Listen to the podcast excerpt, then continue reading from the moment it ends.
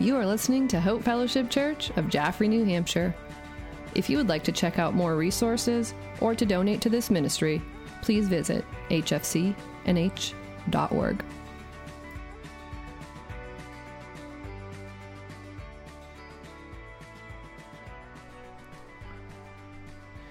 Today is, we'll get into in a moment, but today we're going to be beginning kind of a precursor message into our series that we're looking to really dive into in the, in the month of June, uh, the, the series on heaven.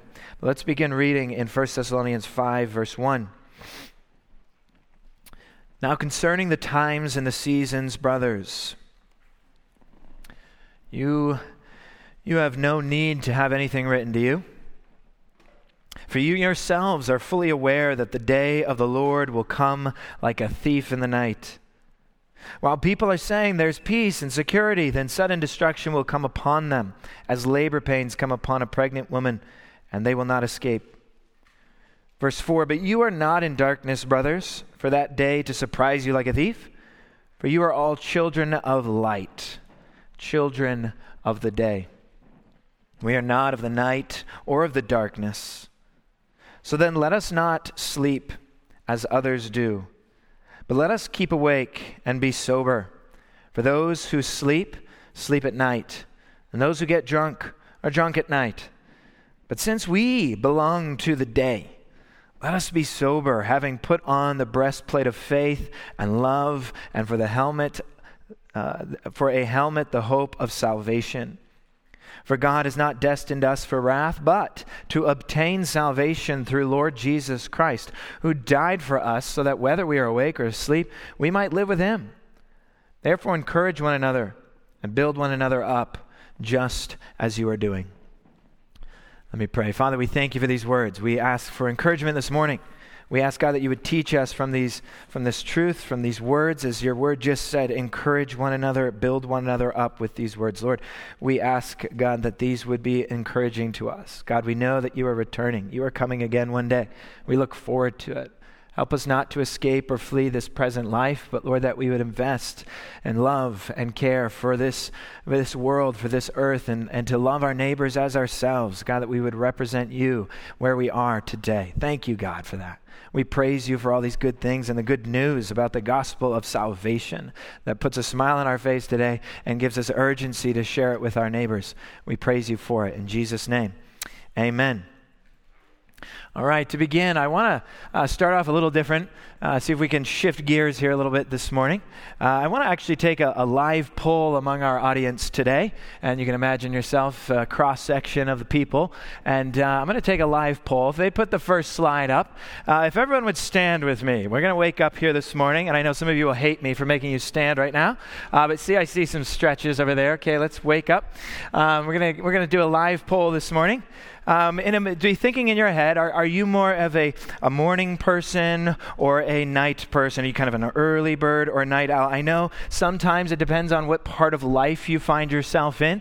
Uh, for me, when I uh, when we had kids, all of a sudden I became this morning person, right? Because the kids are constantly waking up. I remember in college, I, I, I, tended to be maybe more of a night owl. I had a job late at night. Uh, I, I would work from like 11:30 till 12:30. So my average bedtime during college was was 12:30 a.m you know? And so I don't know, that was just a normal. I turned into more of a, a night person. Um, and I understand there's kind of sometimes a war. Some of you, I'm looking at a few of you, I know you are all, I already know what you are, right? Right, uh, the Phillies in, in the world here. Uh, I, it, I, I, did say like early birds uh, tend to be a, a little bit uh, healthier, they say on average, but night people actually normally uh, score much higher on IQ tests and tend to be much smarter. So I know there sometimes can be a little bit of a depiction about who's better.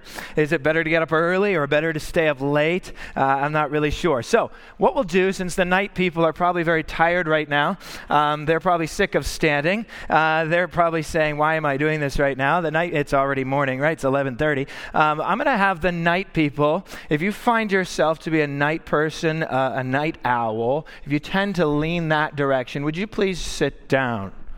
Early birds, if you tend to be more of an early ride, look at that.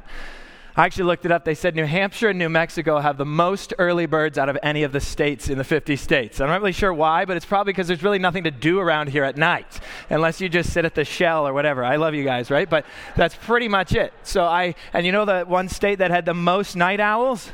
Uh, the most night owls was New York, right? The city that never sleeps, right? Okay? Uh, but around here in New Hampshire, it's like, just go to bed, right? You know? Okay. All right, so if you look around, here's the night owls. The, the early birds are sitting. Um, all right, you may all take a seat. Thank you. Thank you. Um, now, some of you might be a little confused because you're like, I don't feel like I'm either. You might feel a little confused as to what kind of a person you are. Are you an owl? Are you a bird? What's, what are they talking about?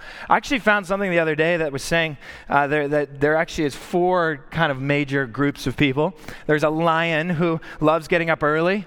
There's a bear who finds the middle of the day to be pretty good. Uh, there's the late evening people, which they call the wolves, right? That's fitting.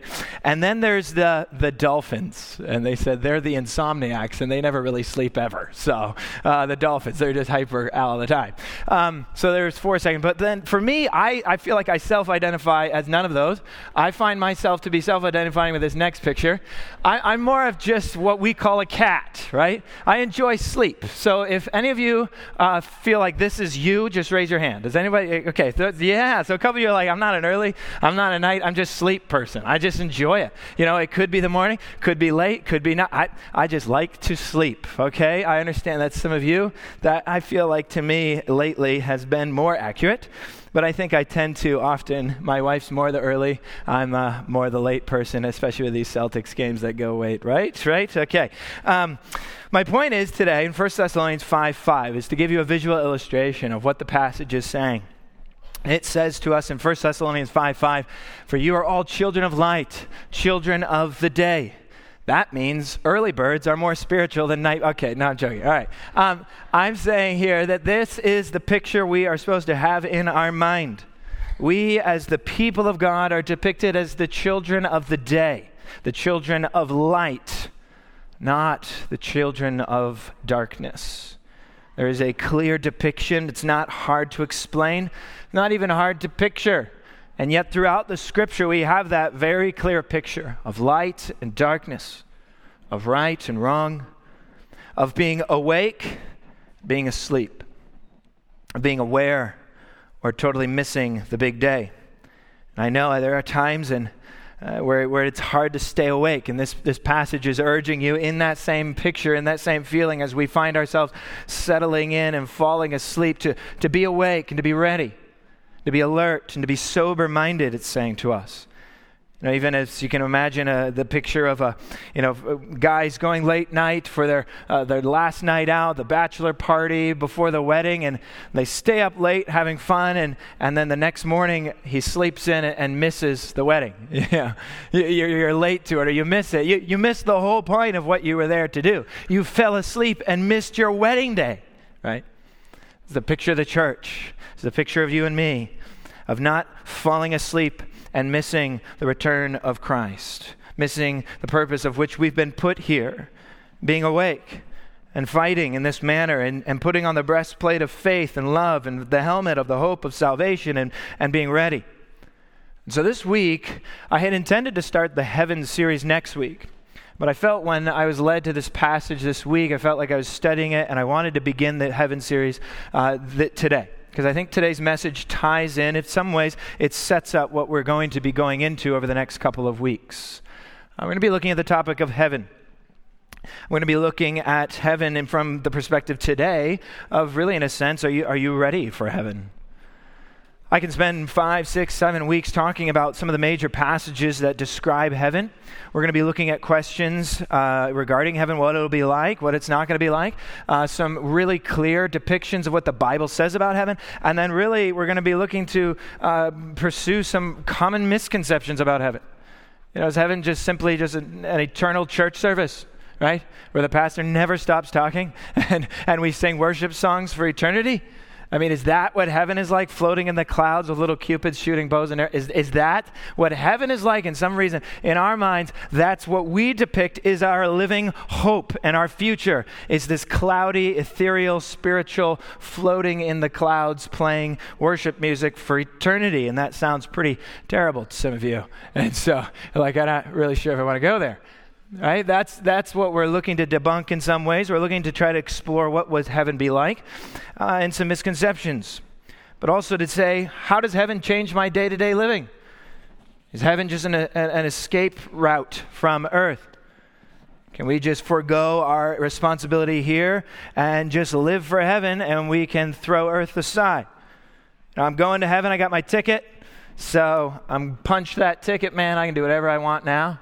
I can do whatever I need to do here because I'm going, I know where I'm going. So these are the common things that maybe go through our mind, maybe not on purpose, but sometimes culturally these things are passed around. What really even is heaven? Deuteronomy 26 says that uh, look down from your holy habitation from heaven and bless your people, the, the writer says. Heaven at its base level is simply God's dwelling place. It's where God dwells once those two places were united in the garden, we found that God created the heavens and the earth, and they were united at the garden. And sin has split that and divided that, where now heaven and earth are separated. But God is coming again, and when He comes, He will restore all things, including the restoration of the new heavens and the new earth, where God's dwelling place, as it says in Revelation, God's dwelling place is with man. Incredible to consider. Our sins separated us, but now through Jesus' blood, we'll be 100% united with God again on a new earth, worshiping Him for eternity in a, in a heaven like existence that I would say is more earthly than you and I would probably imagine. And so we find ourselves talking about this, but I think it would be my job as a pastor, it would be an injustice to speak about heaven without asking you, in a sense, of are you even ready for heaven? When I bring up heaven, does it, is it well up inside of you an excitement and joy and a, and a, and a longing? Or is there a, a dread, a confusion, um, a sense of doom? And fear. So, today we're going to be speaking about this topic. We're going to be talking about what's known as the Day of the Lord, as it's mentioned here in chapter 5, where in the Day of the Lord we, we look at ultimately Jesus' coming, his return, and then our response are we ready for his return? The Day of the Lord is referenced here in really throughout the entire book of First Thessalonians and many other places. It's a very rich term. And I know I have 20 something minutes, and I'm like, man, this is a topic that is, is vast. But today I literally want to scratch the surface of it. I just want to be able to and, and open our minds to consider this. And depending on our end times theology and all of these things, I think so many people get busy and, and tied up into predicting the timing and the end and the news and the headline. We get wrapped up in that and we forget to consider what in the world are we looking forward to? And we forget to consider what the Bible is just telling us to do in the present is to be ready and to be uh, fighting the good fight of faith and living in holiness, preparing ourselves to receive his return. Sam Storms says, I conclude that the day of the Lord is this unitary event, primarily encompassing the resurrection and salvation of Christians and the judgment of non Christians. There's this twofold aspect of his return the consummating of this kingdom with salvation that's been promised for his children and to usher in the new heavens and the new earth, or that in like manner to judge those who have rebelled and rejected his offer of salvation. There is this light and dark right in our face when it speaks about the day of the Lord. And so then it wells up in within us. There's two main responses to the day of the Lord. There is a joy, a happiness, there is a rescuing of salvation, and there is a dread and a fear and doom and wrath on the other side. Perhaps you've heard of uh, the word of uh, antithesis. I think I've used it in other times to describe uh, in literature and describe in the Bible when two things are pitted up against one another, things that are anti this is, we're talking about anti, anti-Christ, but something that is anti against Christ antithesis, these two kinds of ideas that are presented throughout a narrative, maybe in a book, a motif that's used to describe two opposing ideals that teaches a concept light and darkness. You can. I found this the other day when I was looking up that definition of antithesis because I didn't really know exactly what it was, but I was looking it up and I found this word antipode. I don't know if you've heard of that. An antipode. An antipode is literally uh, the direct opposite place on the earth from where you are. There's a cool website. You can go on antipodes.com or something, Google or whatever, and it'll tell you exactly where you are on Google Maps and the exact opposite place on the earth. So if I were to dig a hole from here all the way to Ch- yeah, some of you said China. It's not China, by the way. Did you know that? So the antipode, if you were to dig, eventually you would be in the Indian Ocean and you'd be drowning off the coast of southwestern Australia, off of Perth. You'd be right there drowning in the water. If you were to go right from here, Jaffrey, New Hampshire, all the way to the other side of the earth, you'd be there in the Indian Ocean. So, um, but if you were to go to, say, like Hong Kong, and you were to go directly the opposite side, you'd find yourself in Argentina.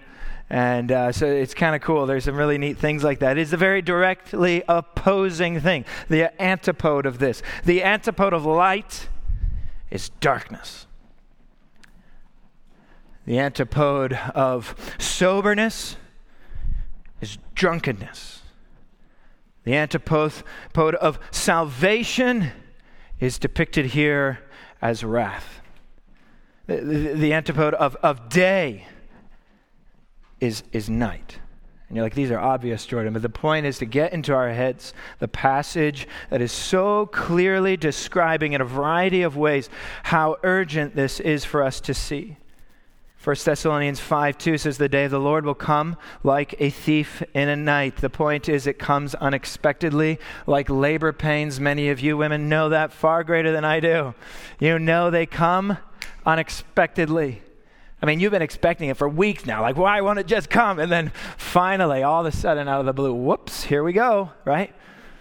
They come unexpectedly, like bells to Belteshazzar in Daniel chapter 5, partying through the night. He is the king there at that time. He is partying and enjoying life. And all of a sudden, do you know this? Daniel 5, what happens to the wall?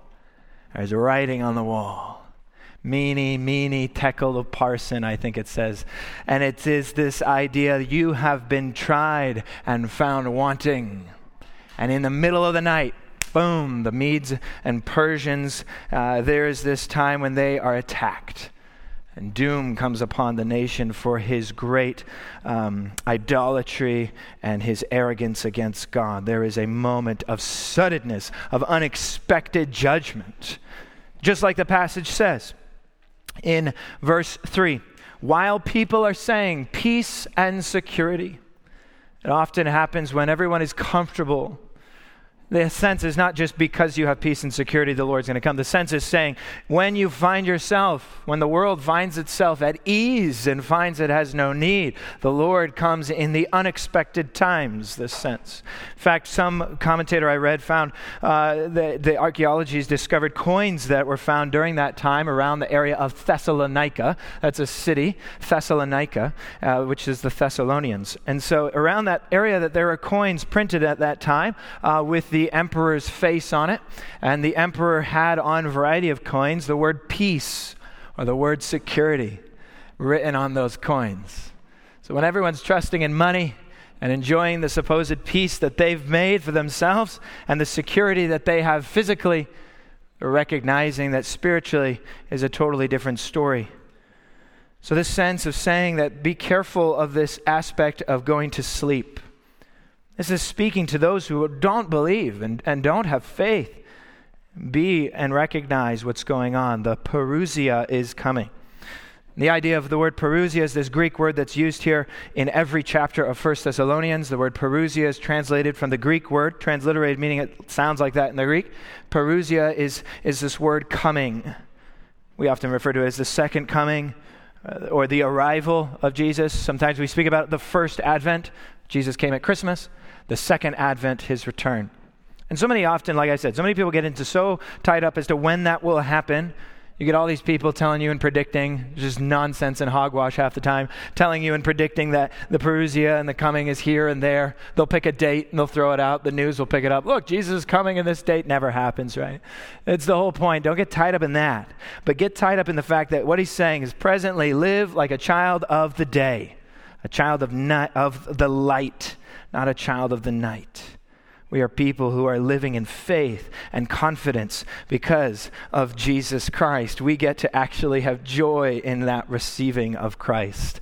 The parousia here, the coming, the day of the Lord when he returns, is not something meant to create dread. In fact, this whole passage is written, the whole book of First Thessalonians is written to people who've lost loved ones, who've experienced grave loss in their lives, and they're actually worried about what's going to happen when the Lord returns. Will they see their loved ones again? The very theme of First Thessalonians is directed to those people. In fact, in verse 13 of 1 Thessalonians 4, but we do not want you to be uninformed, brothers, about those who are asleep. Uh, we don't want you to be m- misinformed about those who are asleep, that you may not grieve as others do who have no hope. For those of you who have hope, we want you to be informed. When the Lord comes, the parousia of the Lord is a joyous occasion. It is a time of excitement where you will meet the Lord and you will meet your loved ones that you have missed. Th- this is our hope. And some of us even struggle to speak properly about that, for it wells up emotions inside of us knowing that we can't, we long to see that. So the point of this is to encourage us and to encourage you and me to live presently like a child of the day who lives in the truth, who walks in the light, and is eagerly accepting with eyes wide open the excitement of the Lord's return one day. Maybe it's in our lifetime, maybe it's not for generations to come. But I'm supposed to live today and to be awake and not sleep. You know, you fall asleep on the couch at night. or maybe you're trying to watch a movie and you fall asleep and you miss the whole thing. The idea is those of you who are feeling comfortable in life, be careful that you do not fall asleep and miss the very point of what God has put you here for on this earth. Is to live with the gospel, to live in the in between. As we live between Christ's coming and we live in between his return, why is it we're still here?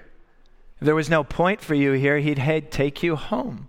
We are here now with a responsibility to live and to present the gospel to others. That's why we must live, what does it say? Soberly. Verse 6.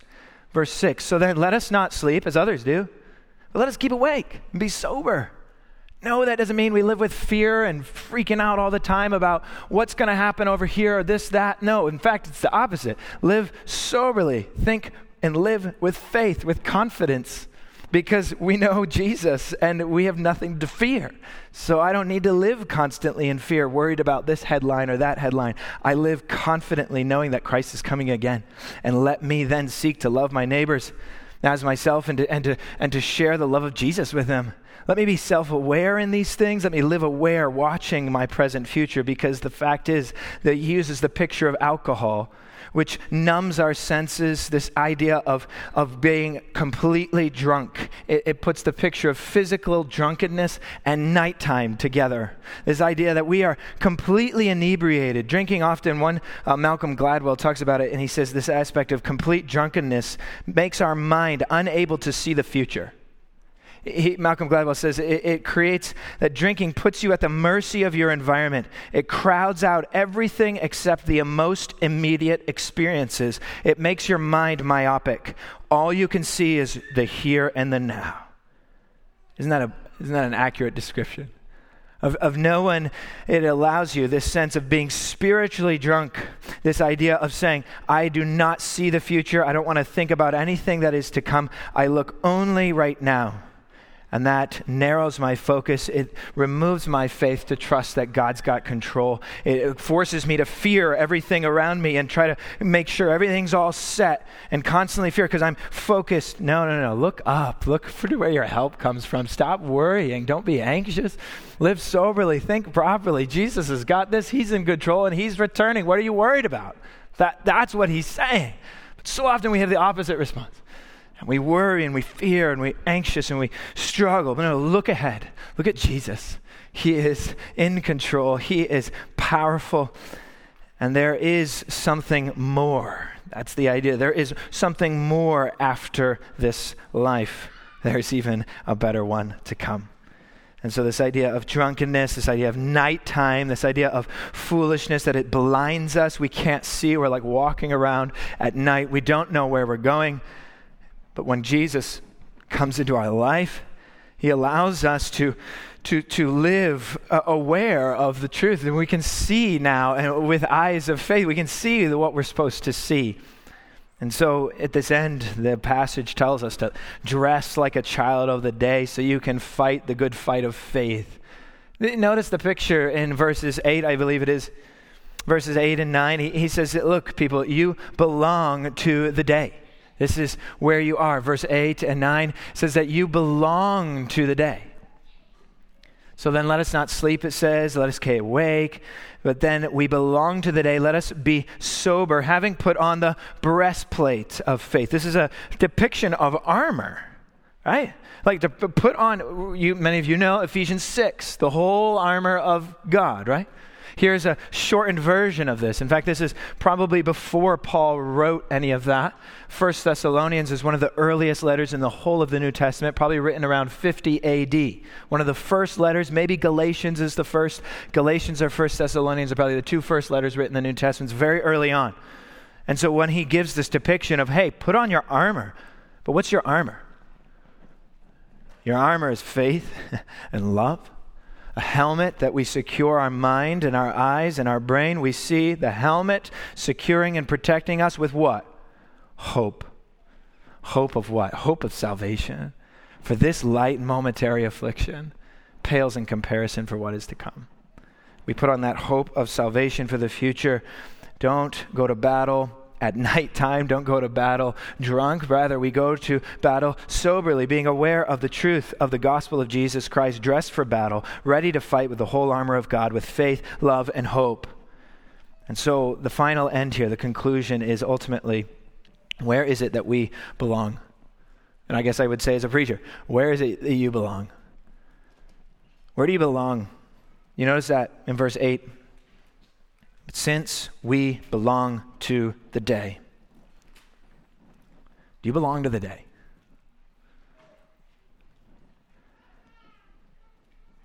We belong to the day. Verse 9 says, God has destined us for salvation, not for wrath.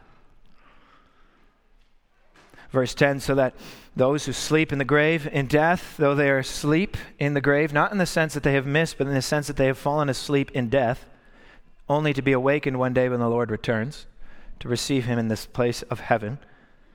Those who are asleep, they will be awakened to life with what? Look at verse look at verse 11. Sorry, verse 10, I apologize. We might live with him. So that whether we are awake now or whether we have fallen asleep in death, our future is to live with him. Heaven is the dwelling place of God. Revelation says the dwelling place of God will be with man. God will unite heaven and earth one day, and we long for that day to come. The question is for you are you a child of the day, waiting in eager anticipation with confidence in your faith and your love for one another and your hope of salvation? That's a decision I feel like everyone has to make for themselves. There will be a surprise element. Yes, there is a second death. Revelation 20 speaks about death and Hades, a lake of fire, those whose names are written in the book of life and who are not. There is a certain element of fear there. But yet, the aspect that is urging us as the church is that we urge you to walk in the light. Come to the loving gospel of light, because the light is the person of Jesus Christ. Can I just close with reading a few passages that I think will bring encouragement to you? It's not complicated. In some sense, I was like, do I, I need to dress this up? the ending here, I, I, just want to close with presenting to you the light. In a sense, if I pray that maybe in your mind and in your heart you find darkness there, that we would expose ourselves to the light of the gospel of Jesus Christ. What does the Bible say about the light? I think many people can look all over the place for light. I've been enlightened by this or that. Let us find ourselves as the church enlightened by the person of Jesus Christ, that we follow him with our lives, and we will find that we are waiting as children of the day when he returns. John 9. John 9 says, We must work the works of him who sent me while it is day. Night is coming when no one can work. As long as I am in the world, I, Jesus, am the light of the world. Matthew 5:14 You are the light of the world. A, a city on the set on a hill can't be hidden, nor can people light a lamp and put it under a basket, but on a stand, that it gives light to all in the house.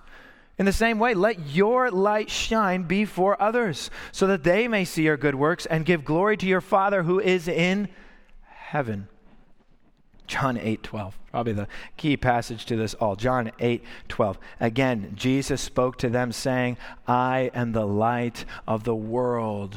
Whoever follows me will not walk in darkness, but he will have light of life.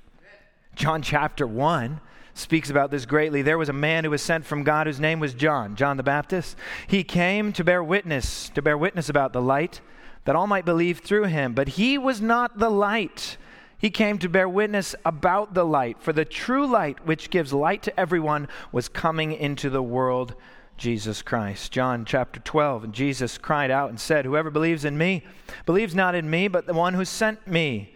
And whoever sees me sees him who sent me, for I have come into the world as light, so that whoever believes in me may not remain in darkness. This is the word that I have spoken. There will judgment will come, he says for I have not spoken of my own authority, but the Father who has sent me and given this commandment. And that I know that his commandment is eternal life. Romans 10 9 through 13. But what does it say? The word is near you in your mouth and in your heart. That, that is the word of faith that we proclaim because if you confess with your mouth that, that Jesus is the Lord and you believe it in your heart that God raised him from the dead, you will be saved. Verse 13 says, For everyone who calls on the name of the Lord will be saved. So before I spend a month or half or so spent talking about heaven, let's, let's think and consider for a moment our, our hearts and our soul and the location of our relationship with Jesus do we find ourselves and our intercessor in heaven making a mediation for you and me right now? Or do you find yourself far and distant from God, not knowing who He is and not knowing if He knows who you are? I urge you to step into the light, to confess with your mouth, to believe and to trust in His name. For we recognize that this is the way to salvation. John 8 12, Jesus spoke of Himself, saying, I am the light of the world. Whoever follows me will not walk in darkness, but will have light of life. And the second to the last verse in the entire Bible says, He who testifies to these things says, Surely I am coming soon. Amen. Come, Lord Jesus. Let me pray. Father, we thank you for these words, and we, we, we know, as your word says, your words are life. You reference yourself as the bread of life, the door to the fold, the good shepherd, the way, the truth, and the life. You also reference yourself as the light of the world. God, as your light lives within us, help us to share that light. The light of hope, the light of faith, the light of joy and of love. God, that we as the church, we can live confidently in this world knowing that things are going to look up and down all the time. But we have confidence in you that you never change. You are the same yesterday, today, and forever. We trust in you, Lord. We follow you as our good shepherd. Comfort us in our affliction as we prayed earlier for those who are enduring hardship this weekend. May you bless them. May you be that rock. May you be that shepherd who cares and protects us. Guide us as we follow you. Lord, we look to you and long for you. And we ask, God, that you would you would receive in so many ways this offering that we give to you of our lives, of the service, the worship that we sing to your name. We praise you, God, for it. In Jesus' name we pray. Amen.